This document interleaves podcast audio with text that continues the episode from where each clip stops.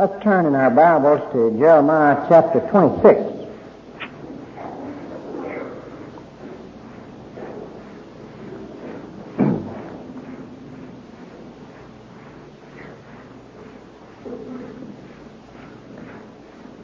This week there's been a good bit of news about the fact that the third ranking uh, officer in Korea has spoken out concerning his feelings as a military officer about the withdrawal of our troops under the new administration from Korea. And uh, as a result has been relieved of his command.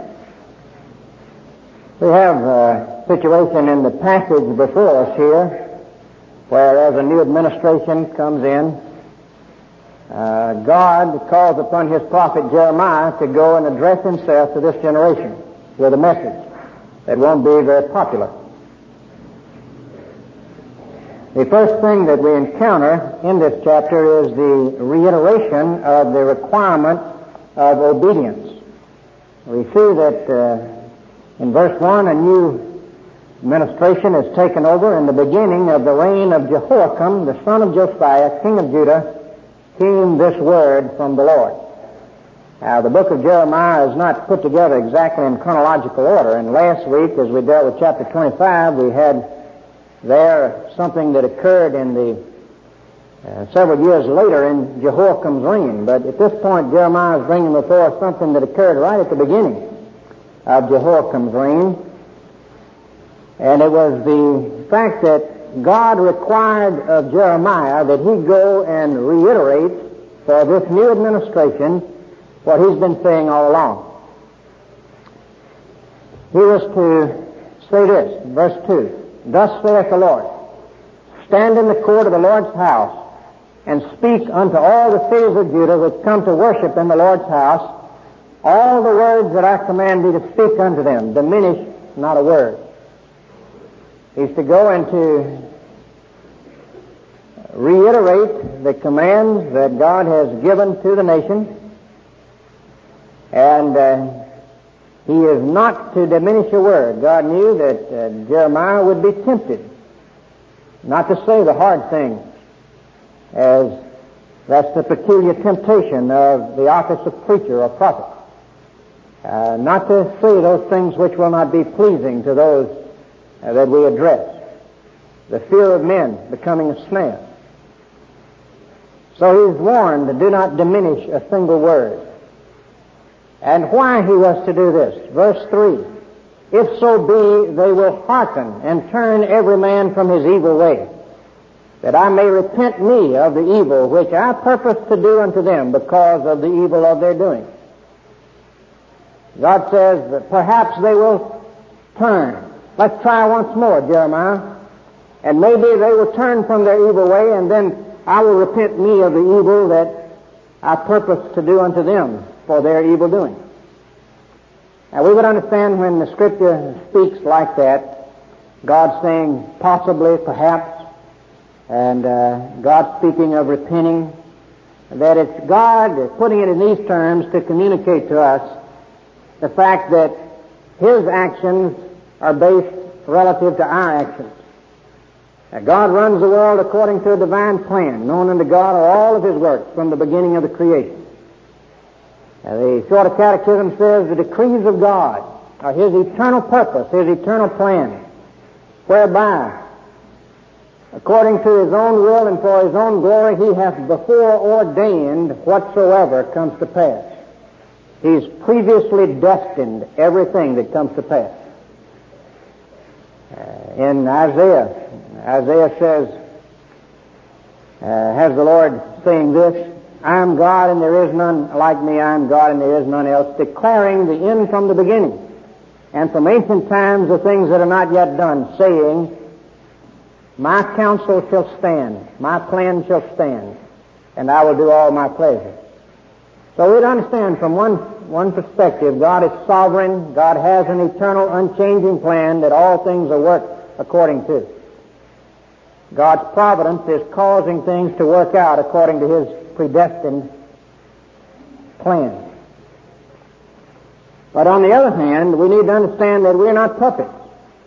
That we are free moral agents. Doesn't mean we have a free will, but we are free agents. And we're held responsible for the choices that we make. And his dealings with us have to do with the choices that we make. And this is being brought before us. And we have to maintain that tension.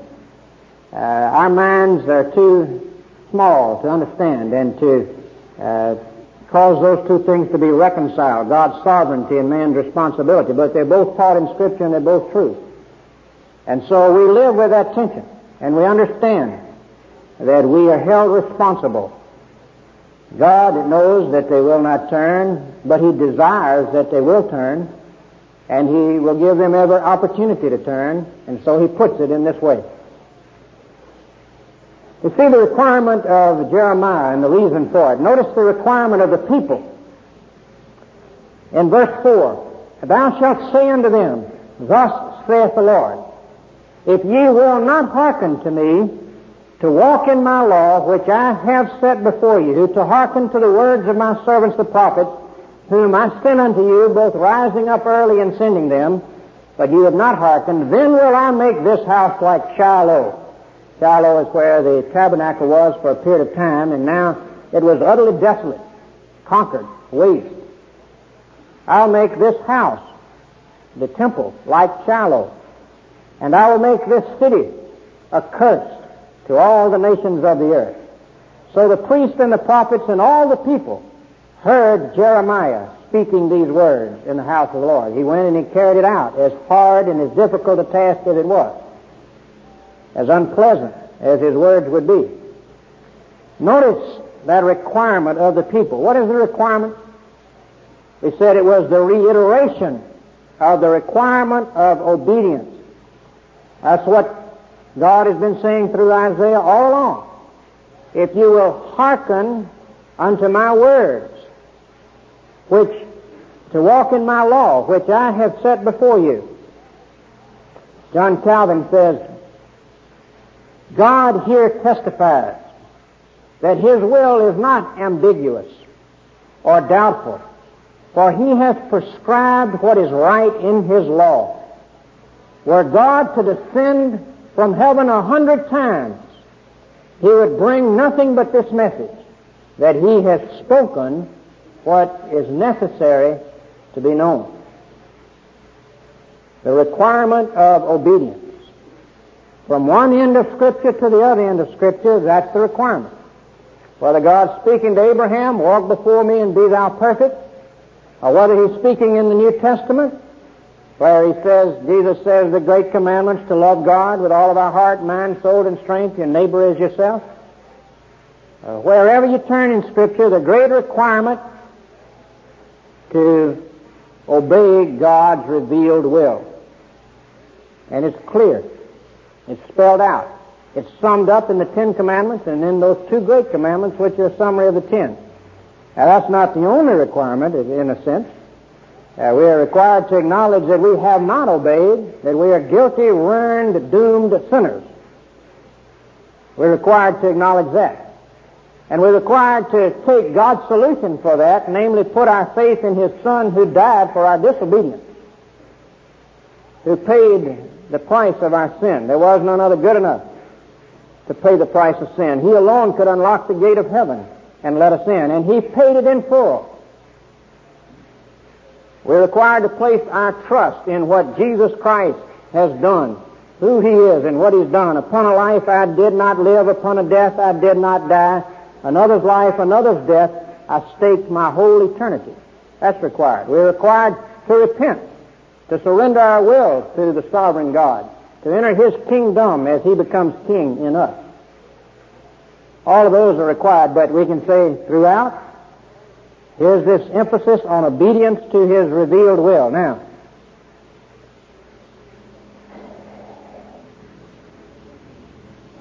as we have been looking at this requirement over and over when we were in the 17th chapter, a special emphasis was given to the keeping of the Sabbath day. Remember the Sabbath day. And they were bearing burdens on the Sabbath day. They were not keeping it. They were carrying on business as usual. And he particularly singled that out. their disobedience of His revealed will there. And in preaching on that, in the heat of the moment, I said something I didn't mean to say. I didn't mean to single out one particular group who were disobeying the Sabbath. But I did. I mentioned the whole real estate business, which is structured to sell homes on Sunday.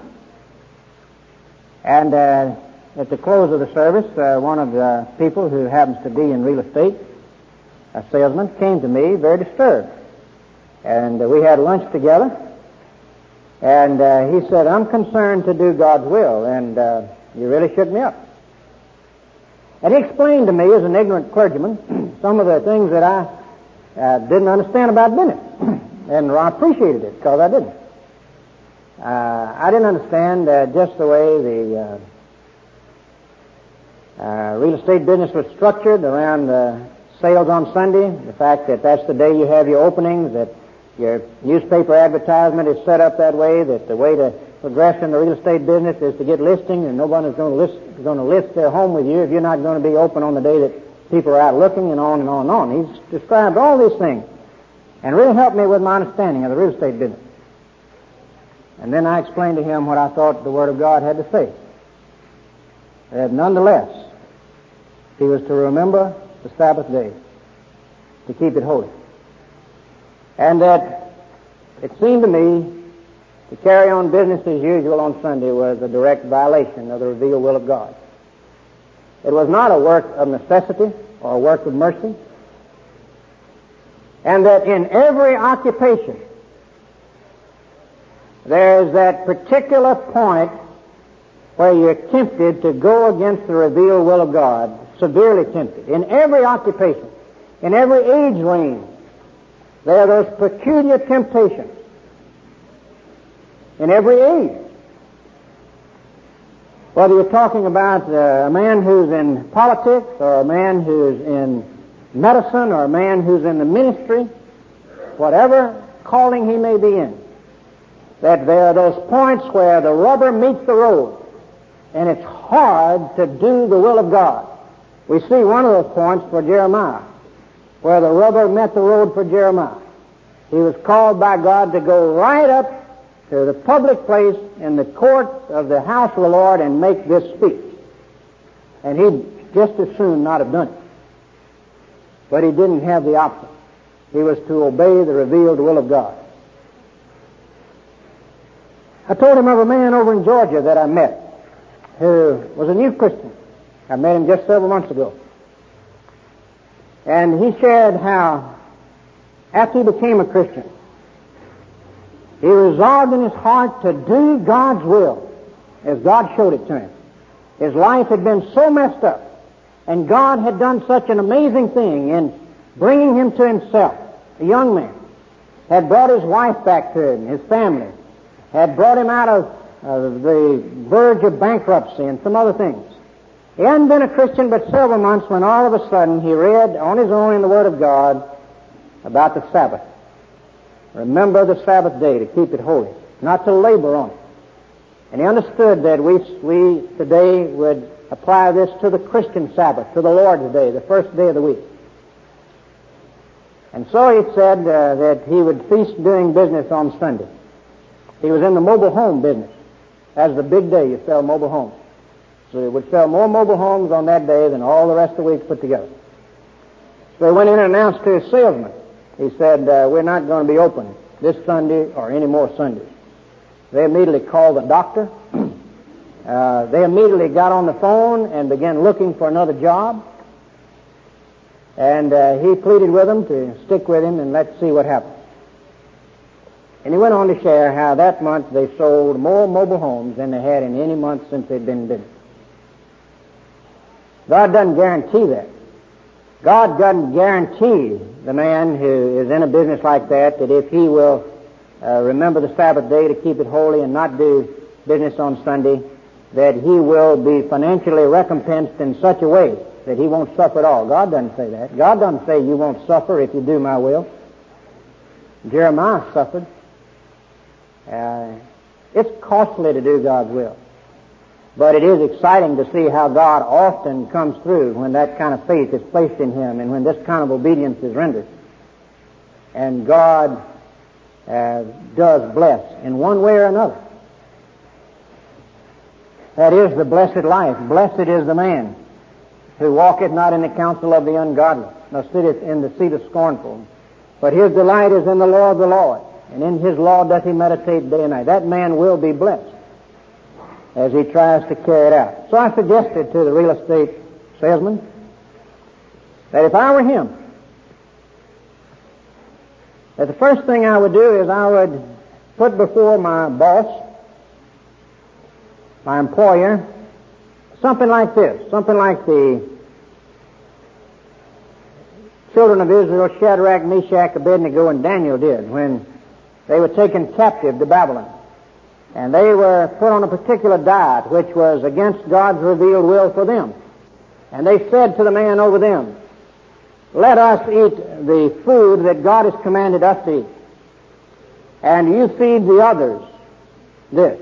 And see if at the end of a period of time our countenances are not more healthy than theirs. Put it before your employer like that. Let me not sell on Sunday. And uh, see if over a period of time my sales are not as good as they have been, if not better, or compare me with someone else and see how my sales do. Uh, let me proceed in this way. That's the first thing I would do. Second, I would resolve not to sell on Sunday. Except in a case where you were really performing someone a mercy. In the sense of the, maybe this was the only day they could get into town, and as a service to them, you did it. Very rarely the ox was in the ditch. And you helped them just on a very rare occasion as a service to someone else. And uh, beyond that, you would not do it. When you list a home for someone, you'll explain to them that you will not show the home on Sunday. Well, I watched him as he wrestled with that and sweat. And then he said, all right, that's what I'm going to do. And we prayed. He said, there's one exception. I've already listed a home, and that home needs to sell by Tuesday week, let's say. And uh, he'd had it on the market for several months. and uh, it hadn't sold. It needed to sell by a little over a week from that time. He said, I feel obligated to them to uh, show it on Sunday since that was the way we started off with them. I said, all right. And we prayed that if it was God's will, that house would sell by that next Tuesday. It sold on Sunday. He was excited about that. Then we prayed that God would bring him out of town customers, since those are the ones who really have to buy. They're not just looking. And that God would give him listings. The next week he sold two houses on Friday to two out of town customers. And the man listed his house with him with his distinct understanding that he would not be selling on Sunday. God honored it in that particular situation in that way. To the graduating class, to everyone present, to myself, I would say it's always going to be hard to do God's will. The greatest decision you can make as a Christian, once you're a Christian, is that you're going to make God's revealed will the rule of your life. Paul says, I, herein do I exercise myself continually to have a conscience void of offense toward God and toward man. I'm taking for my rule the written word of God, and I'm going to try to live according to what he spelled out. That's a successful life. See right there. That's success. How was it uh, that Jeremiah was uh, able to do this? Well, uh, thing. How was it that this real estate agent was to do it? It was by faith, wasn't it? In a very real sense, and it takes faith. We need to make this point. It's always going to be hard to do God's will. It's never going to be easy. For some, it will be easier than for others. In some generations, it will be easier. In America, it's been a lot easier for the last several hundred years than it was a period of time in England or than it is right now in Cambodia or uh, than it has been in Vietnam or wherever. Uh, but it's always going to be hard. We're not saved by our obedience. We're saved by faith in Jesus Christ, who died for our disobedience. Nonetheless, we are to obey. We're saved to obey. Christ died to make us obedient. What the law could not do, and that it was weak through the flesh, God sending His Son in the likeness of sinful flesh and for sin, condemned sin in the flesh, that the righteousness of the law might be fulfilled in us who walk not after the flesh but after the Spirit.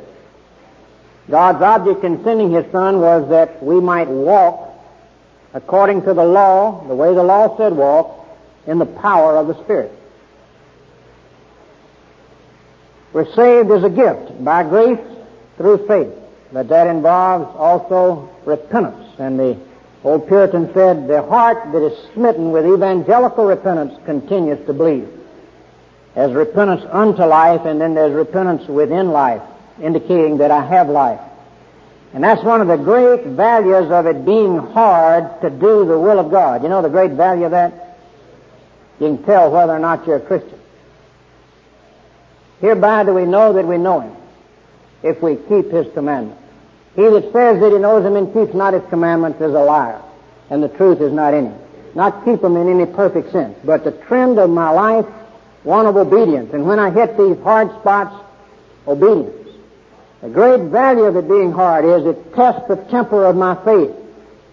Is it the real thing or not? It makes me stronger as I do obey in these tough places.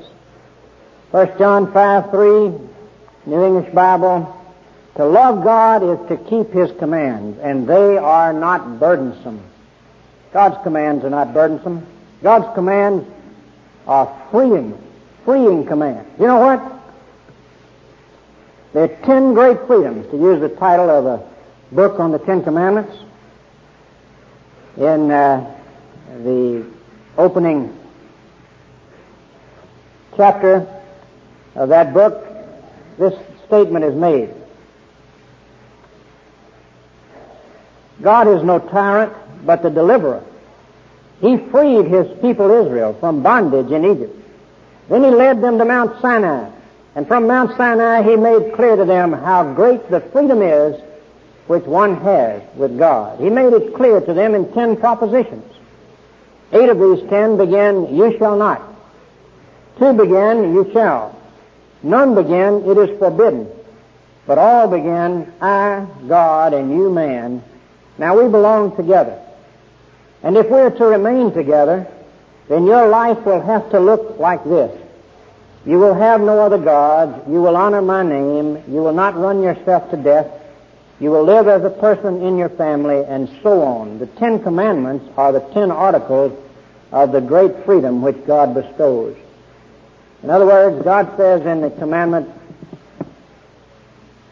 to remember the Sabbath day, you don't have to work on Sunday. I've freed you up from that. You don't have to do that. I'll see to it that you can make it without doing that. You can have a day that you come apart and worship me and serve me throughout that day. He says you don't have to lust. Thou shalt not commit adultery. You don't have to be controlled by lust. I'll set you free from that too. And so on. Uh, there are ten great freedoms. We see the reiteration of the requirement of obedience. Second, the reaction of the priests, prophets, and people in verse 8. Now it came to pass when Jeremiah had made an end of speaking all that the Lord had commanded him to speak unto all the people, that the priests and prophets and all the people took him, saying, Thou shalt surely die. Why hast thou prophesied in the name of the Lord, saying, This house shall be like Shiloh, and this city shall be desolate without an inhabitant? And all the people were gathered against Jeremiah in the house of the Lord. The conviction that he should be put to death for this, having prophesied against the, the city and against the temple. The convening of a trial. In verse 10, when the princes of Judah heard these things, they came up from the king's house unto the house of the Lord and sat down in the entry of the new gate of the Lord's house. Here's the convening of a trial. Then there's the charge brought against Jeremiah. Then spake the priest and the prophets. These would be false prophets. unto the princes and all the people, saying, This man is worthy to die. For he hath prophesied against this city, as ye have heard with your ears. Then you have the case for the defense. Jeremiah defends himself.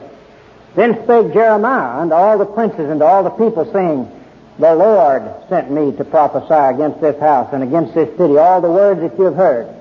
Now therefore amend your ways and your doings and obey the voice of the Lord your God, and the Lord will repent him of the evil that he hath pronounced against you.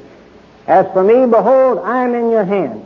Do with me as it seemeth good and meet unto you. You notice he doesn't apologize, he doesn't retract the word. He says, The Lord sent it.